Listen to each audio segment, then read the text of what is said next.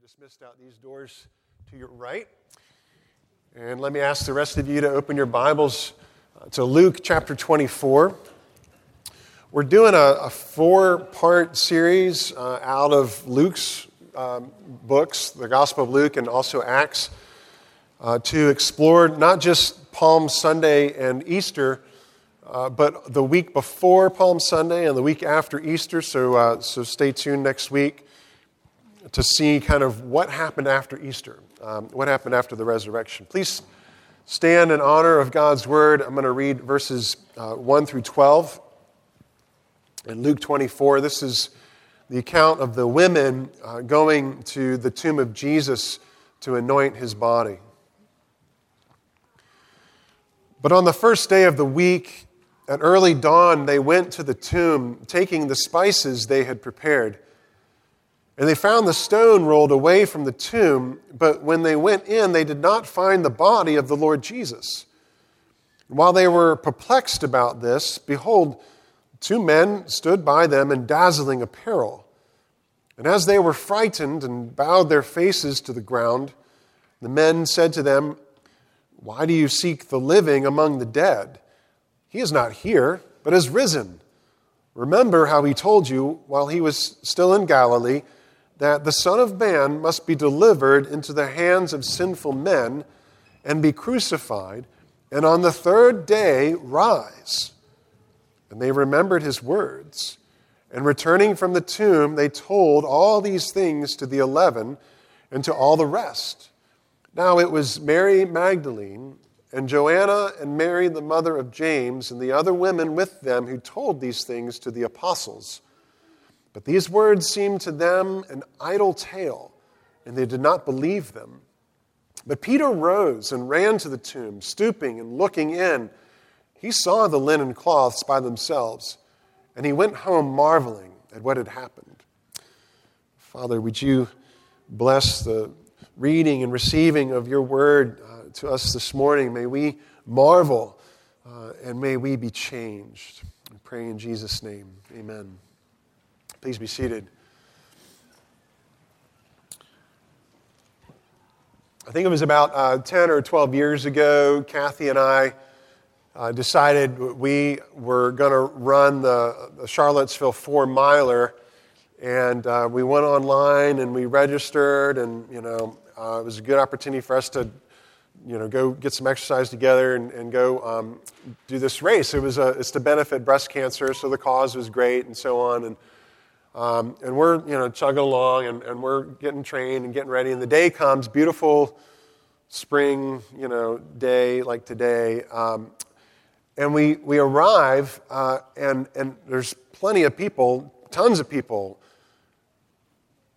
and they're all women. Um, and, and, and it's the Charlottesville Women's Four Miler that I had, I had registered for. And I, I, mean, I knew that, but I thought, well, it's to benefit women. Uh, it's breast cancer research, and this is great, right? And so Kathy had registered, and I'm imagining the person on the other end of the registration, you know, hey, great, Kathy Daly, super. Essen Daly. Huh. Haven't, haven't heard of that name, but maybe that's, maybe that's Kathy's daughter, you know, uh, and put that the pile. So I never got flagged, never got the heads up, you know, hey, sorry, buddy, uh, you're, you're out of here. But I went to that, um, that four miler expecting to run a, a road race, expecting to, to, to, finish last, but to run a road race. And my hopes, my hopes were dashed. Let's talk about the expectation of these women as they arrive at the tomb and how they are confronted after they, they go and they announce the news of the resurrection. The, the men, the apostles, receive this news like an idle tale, like a fairy tale, like nonsense. So we want to talk about the dynamics of the truth of the resurrection, but then, so what if it's true? Is it an idle truth? Or is it something that transforms us, that, that really not only changes our lives, but changes our words, uh, what we say, and, uh, and our own testimony to the resurrection. Now, the first thing that you need to know is that dead men uh, are dead, you know, conventionally. That's generally how it works. Dead people are dead. And so, why are the women carrying spices to the tomb? They're carrying these spices to finish the, the, the initial embalming work that Joseph of Arimathea and Nicodemus had done late Friday because the uh, sunset was approaching and the Sabbath was to begin, where you're not supposed to do any work. Um, and so these women had uh, spent Saturday uh, with uh, under the Sabbath, and they were waiting, chomping at the bit for the first light of dawn, where they could go and finish embalming Jesus' body. And they took these spices to the tomb. Why are they carrying spices to the tomb? They're carrying spices to the tomb because they're expecting Jesus is dead. Not a single woman in that party was going, Gosh, I sure hope Jesus is okay. None of, none of them are thinking, Boy, that crucifixion was rough. I, I hope he pulls through. Nobody's thinking that. Their expectation is that they're going to meet a dead man. And furthermore, we read that they're, they're perplexed. Um, they went in and they did not find the body of the Lord Jesus. They were perplexed about this. Why are they perplexed? They were perplexed because, well, the stone had been rolled away. This huge, massive boulder that's rolled in front of the entrance to a cave like tomb uh, to prevent you know, grave robbery and, and looting and, and so on. Um, and so they're perplexed because the stone's gone or, or, opened, and the tomb is opened, and the body is gone. And none of these women, uh, they're perplexed because none of them are thinking, oh, good. He did rise. Just, just like he said, good for Jesus. Yay, Jesus. Nobody's saying that because Jesus is dead, and they're thinking. And when the two men in the dazzling apparel, these are angels, uh, they set the women straight and they charge them. And, and this, this happens um, as we read the resurrection accounts that people, uh, they, they realize after the, the Holy Spirit, through the messenger, makes them aware of what Jesus had taught them while he was in Galilee. And then they go, oh, yes, he did talk about three days he would be dead and then he would rise. And so they believe. And they run back and they tell the disciples, they tell the apostles, and look at verse 11. But these words seemed to them, to the men, an idle tale, and they did not believe them. Um, that idle tale is a uh, it's an interesting word because it's a medical term. You heard from Dr. Gilday this morning. We're hearing also from Dr. Luke, who has a background as a physician. Uh, as, a, as an author of the gospel, his background is in medicine, and he uses a medical term here uh, for delirious talk. Somebody who's under a, a, a febrile uh, seizure or some kind of fever where they're, they're not even aware of what they're saying, they're babbling. That's idle talk, the, the, the Greek word that's used there. And so the men just dismiss these women outright. They think they are crazy. Some of the translations you even use the word nonsense. And I love that the first skeptics to the resurrection are not the enemies of Jesus. They're not the Pharisees, they're not the Sadducees, they're not the Romans, they're not, none of those people who have been against Jesus all this while. They're not the skeptics, they're not the first skeptics. The first skeptics are the apostles. That's pretty cool. Because what that tells us is that um, the Bible is for skeptics. What that tells us is that God loves skeptics. That this, um, this whole announcement, this revelation, is designed to, to press against our presuppositions, our assumptions, and help us see a different conclusion.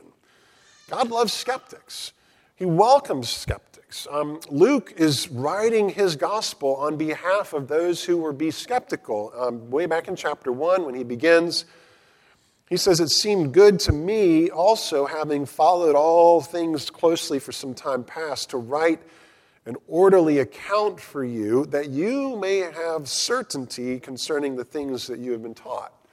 So you can know for certain that this is true. All, all the stuff you've been hearing about Jesus, let me, Let me nail it down for you so that you can know what's, what's um, hearsay and what's true. The Apostle John does the same thing in his gospel. He gets to the end of what he's written in chapter 20, and he says, These things are written so that you may believe that Jesus is the Christ, the Son of God, and that by believing you may have life in his name. The Bible is written for skeptics. God loves skeptics. I know because I was one and still am one. I was a skeptic because uh, growing up for 18 years in my life, I didn't have any church background. Um, God was sort of this power, this force, um, you know, Star Wars fan.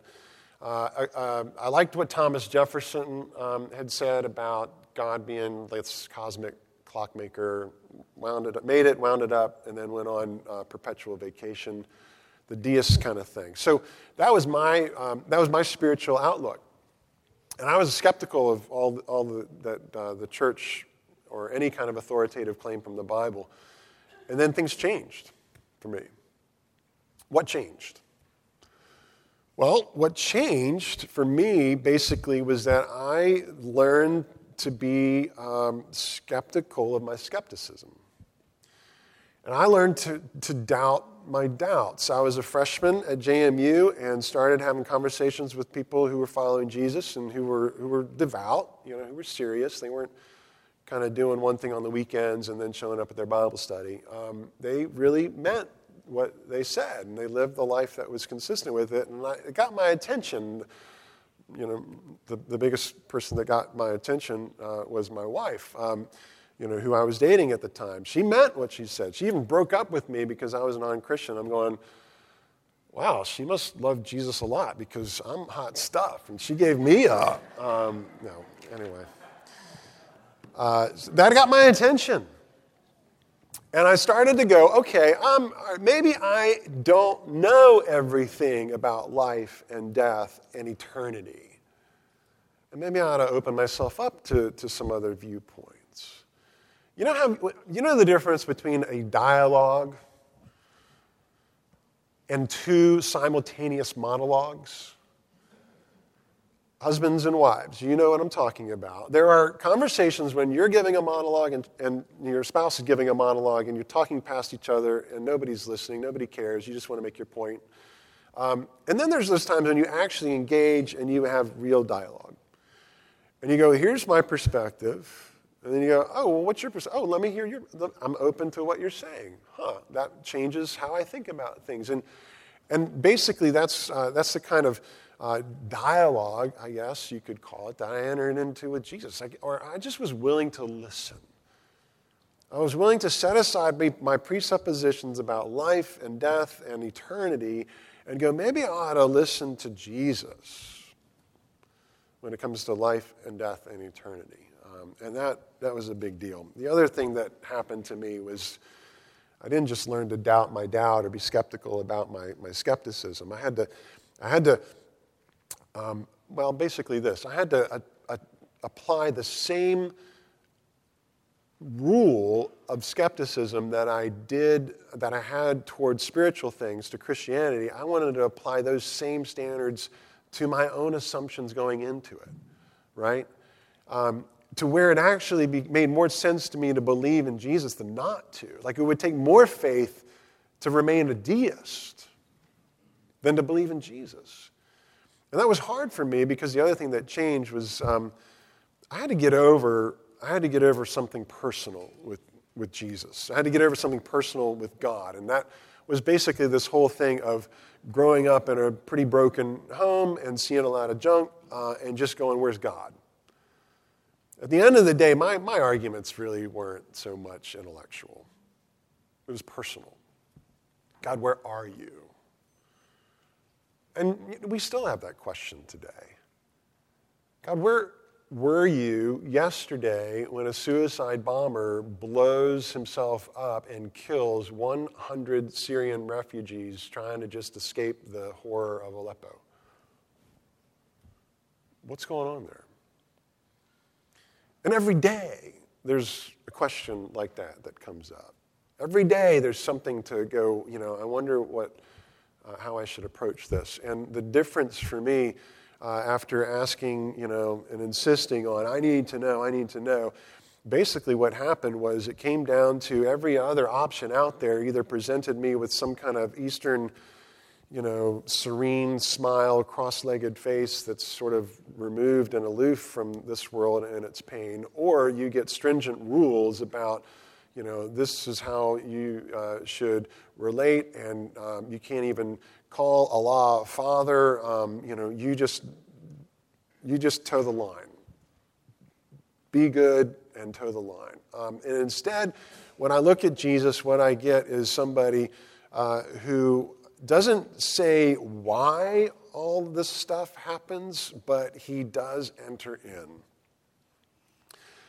And you could say, in a sense, that Jesus was willing to be blown to bits on the cross to rescue us from this world's pain, to rescue us from our own sin where we become culpable for this world's pain from our own independence and autonomy where we ignore what Jesus has said about how to love one another, and instead we end up in conflict with one another, whether that's on a one to one scale or whether it's uh, you know, one group to one other group, from one city to another city, one country to another country, one race to another race, one culture to another culture, you know, on and on it goes uh, I had to realize that my own problem really was about me and my uh, desire for autonomy. I thought I knew how to run this universe better than God did. Um, that my sin, let's just call it what it is, uh, goes all the way back. It's a, it's a family broken system, uh, generational sin that goes all the way back to Adam, uh, where God says, Here's what I want you to do, Adam. And Adam says, God, thanks for the advice. I think I'll go this way. And that was me, imagining I can run the universe better than God did. And I had to raise the white flag uh, the week after my freshman year in, uh, home from JMU. And since then, you know, I continue to go, wow, I don't know about this, uh, but I'm going to apply the same skepticism and doubt uh, to, um, to the world's assumptions as I would to any religious claim. Be an equal opportunity skeptic, be God's skeptic. If you're here and you're not sure what do you think of Jesus, you know, the first thing you need to realize, or, or I want to challenge you to do, is be an equal opportunity doubter. Are you going to doubt your own assumptions? Are you going to be skeptical about your own presuppositions as, as, as skeptical as you are about Jesus, for instance? Apply the same standard. And then at the end of the day, we've got to realize how do, how do we deal with our own sense of guilt? How do we deal with our own culpability? Yes, we experience a lot of pain in this world, but we inflict a lot of pain too. We're victims and we're culprits. And Jesus is compassionate toward the places where we are victimized, and he holds us accountable for the places where we are culpable. And what are you going to do with your culpability? Jesus died on the cross to take our sin away. That's the Christian claim. That's the, the gospel. Uh, but what happened after the cross was uh, he went into the tomb. He comes out resurrected and victorious and sinless. The sentence is paid. Sin and con- condemnation and guilt stay in the tomb, in a sense. And so when you put your faith in Jesus, we are united to him uh, in his resurrection. We are united to him in his sinlessness. We're declared not guilty. We're, we're given his clean record, and our, our sense of being dirty is washed away through his blood, is the way that the church expresses that. So if you're new here and you're trying to put those things together, let me encourage you continue you don't have to you don't have to check your brain at the door of the church and you don't have to have this blind faith in jesus but you do have to have faith in him but I'm going to argue that it takes more faith to not believe in him than to believe in him. So it's not an idle tale. It's actually truth, and it's rational and it's reasonable. But, uh, but how did Peter respond to what, Jesus, what the women said? In verse 12, he rose and ran to the tomb. And he stoops and he looks in and he saw the linen cloths by themselves and he went home marveling at what had happened. So, you know, what did Peter see? Peter looks in and he sees uh, basically what looks like a cocoon, an empty cocoon. You know how you see that, and the caterpillar is turned into a butterfly and it's gone. And it's this metamorphosis of the body of Jesus. The cocoon is there, Jesus is gone. And Peter, what does he do? He's amazed, right? He believes it's true, the body's gone. The women were right. I think I'll go home. That's what it says. Peter went home. No big deal, I guess. I mean, he didn't know what to do with it. Uh, same thing happens later on in this chapter. Um, the road to Emmaus, Cleopas and his companion, they're walking along. Jesus uh, is veiling himself, his identity, and he's asking, you know, hey, what's going on? And they're sharing about everything that happened. Um, they say, hey, some of the women from our company amazed us. And they were at the tomb early in the morning, and when they did not find his body, they came back saying that they had even seen a vision of angels who said that he was alive. And some of those who were with us went to the tomb and found it was just as the women had said, but him they did not see. And they just keep walking on the road to Emmaus, seven miles away from Jerusalem. Can you ask yourself if you had heard an account of a resurrection of Jesus in Jerusalem and people, your friends, had seen him, and uh, the women were saying that the tomb is gone and you can go to the tomb and it's just a cocoon there? Um, wouldn't you want to stay in Jerusalem to see more of what's going on? Why are they going to Emmaus? So I think it's possible, right, that people hear about the resurrection, they go to church, they've been in church all their lives. Sure, the resurrection is true. Sure, Easter is true. He is risen. He is risen indeed, yes. But for them, it's an idle truth. It's true, but it just kind of sits there. It's idle. It doesn't do anything. It's non transformative. Flannery O'Connor was an author, um, American author. She wrote a lot of short stories, and uh, one of her most famous one, you know, I think hands down, is uh, "A Good Man Is Hard to Find." It's a dark tale, um, a dark tale of this uh, three generational family uh, going in the station wagon on a little vacation trying to get to Florida, and they make a detour.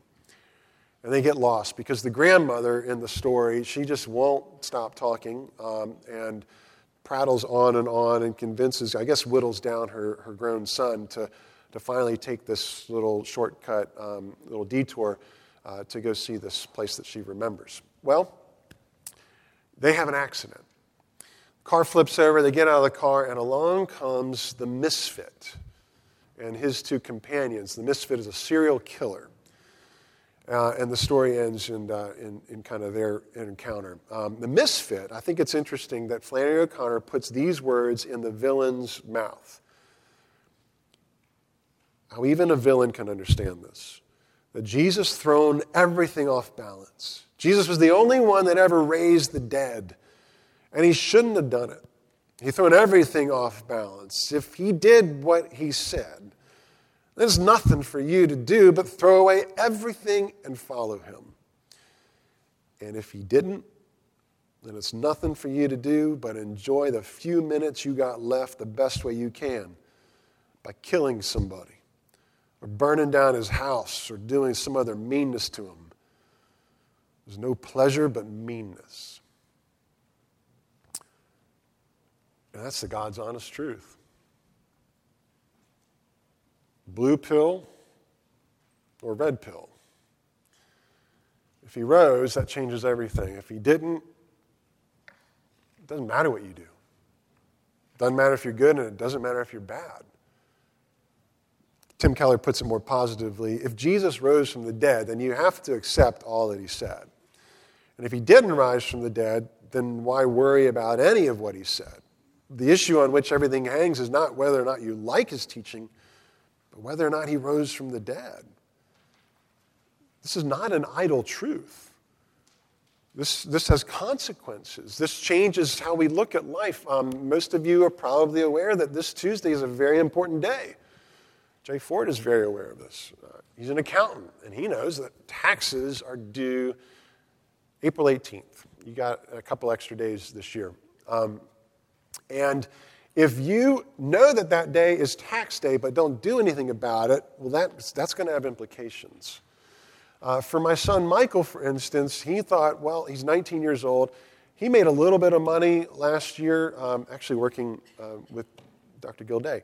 Um, he made a little bit of money, and I said, Well, Michael, maybe you ought to think about filing taxes. And um, because I'm such a great dad and have had all these kind of great conversations preparing him for you know, adulthood and taxes, he looks at me and goes, Well, why? Um, well, because you paid taxes and you're probably going to get all that money back. And he went, Oh, thanks for telling me, Dad. Um, no, he, he wasn't like that. Um, but we did do the we did do TurboTax last night, and guess what? Michael's going to get I think a five hundred and fourteen dollar, four hundred. Oh shoot, four hundred dollar refund, which isn't bad um, for a nineteen year old. Wouldn't be bad for a forty seven year old.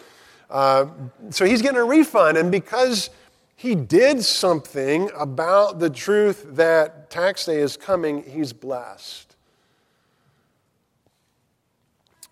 But if you don't do anything about the truth that tax day is coming, uh, there could be repercussions too.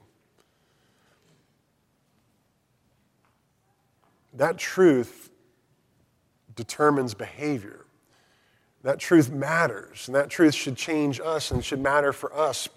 Later on in 1 Corinthians 15, Paul says that if the dead are not raised, let us eat and drink, for tomorrow we die. Wake up from your drunken stupor, as is right, and do not go on sinning. Don't keep living like, um, well, maybe the resurrection's true, but it doesn't have any bearing on your life. It's not an idle tale, it's not an idle truth.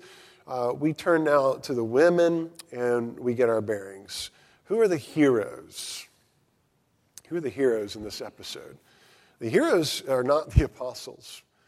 Uh, they're not the guys with the letter on their chest. Instead, it's the women. They're the wonder women. Uh, you know, timely. Um, and John tells us that the disciples, on the other hand, are they're locked up behind locked doors because they're afraid of the religious leaders. But Luke tells us that the women are not frightened. They're out and about. They're not afraid of the religious leaders. Instead, they are afraid, in verse 5, of the angels. They were frightened and bowed their faces to the ground. And the men said to them, Why do you seek the living among the dead? He's not here, he's risen. And they remembered his words, and returning from the tomb, they told all these things to the eleven and all the rest. Because they feared the angels more than the religious leaders, the women were not afraid to tell all these things, to open their mouths and to, to talk the walk. It's common for you to run into the hypocrite or the person who, you know, like the grandmother in uh, Good Man is Hard to Find, who just talks incessantly and, you know, doesn't walk the talk. But for a lot of us uh, who are sincere in our discipleship and want to follow Jesus, we don't talk the walk so much. These women, on the other hand, um, fear has a strange way of influencing them. Um, a lot of times humans will use fear to silence people, like the bully on the playground will use uh, fear to intimidate his peers. Uh, or the abuser will use fear to silence um, his victims. God uses fear not to shut us up, but to open us up. Psalm 22 says that you who fear the Lord, praise him. All you offspring of Jacob, glorify him. Stand in awe of him, all you offspring of Israel. God uses fear to open our mouths instead of shutting us up so that we can start talking the walk. When's the last time you shared your story? When's the last time you had a conversation about Jesus with somebody who doesn't follow him, right? I'm not talking about in your Bible study or your discipleship class or whatever. But when's the last time you turned to a coworker or a neighbor and said, you know, something about your relationship with Jesus? Invited them uh, into your home, invited them to your church, uh, engaged them with the real intention of sharing the gospel with them. And I, you know, it, it's hard for me. It, it takes courage. Uh, it's a struggle. I know it's hard for all of us. But these women, uh, they're a great lesson to us because basically it boils down to this. We, we tend to think nobody's going to believe us.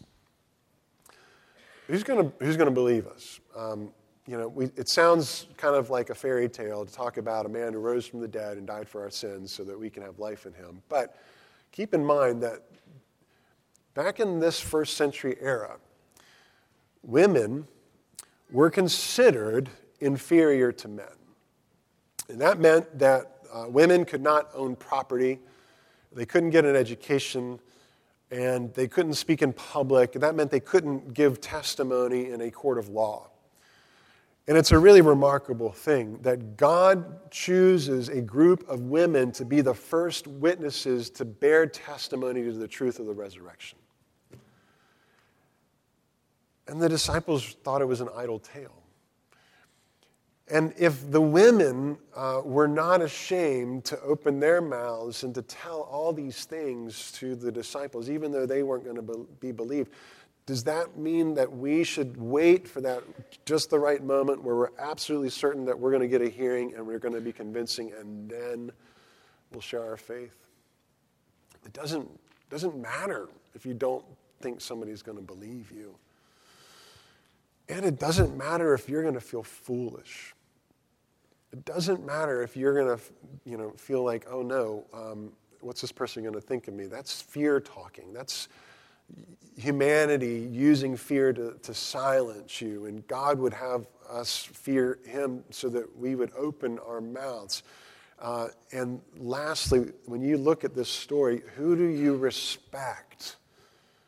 The men for their silence and disbelief, or the women for their eagerness and their zeal and their faith.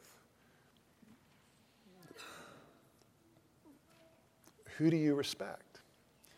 Each one of us has an account of the resurrection. If you, let, me, let me put it this way each one of you who uh, has a relationship with Jesus has a relationship with the risen Jesus.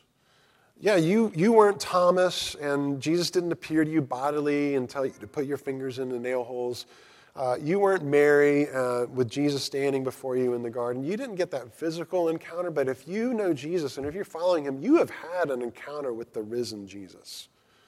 You have a resurrection story to tell, just like these women did, just like Peter could have. And, uh, and our challenge this Easter is to talk the walk to know that this is not an idle tale, it's not an idle truth, it's a true truth that that is worthy of our witness. Let's, let's pray. Father, would you help us to bear witness to your resurrection? Would you help us uh, to tell the truth about what we know, uh, what we've experienced? Lord, thank you for revealing Jesus uh, to each of us who know you. And we pray for those who are still asking questions or still trying to connect the dots. Uh, Lord, reveal more of yourself to them and Help them to be just as skeptical about their assumptions as they were about your claims. Uh, we pray you'd give them faith. Lord, we pray you'd give us all uh, growing faith so that we would know you better, that we would be more and more convinced that this is not uh, a tale and it's not something idle, but it's, it's truth that's worth sharing, it's truth that's exciting, and it's truth that's life changing and transformative. And we pray, Holy Spirit, continue to change us. In Jesus' name.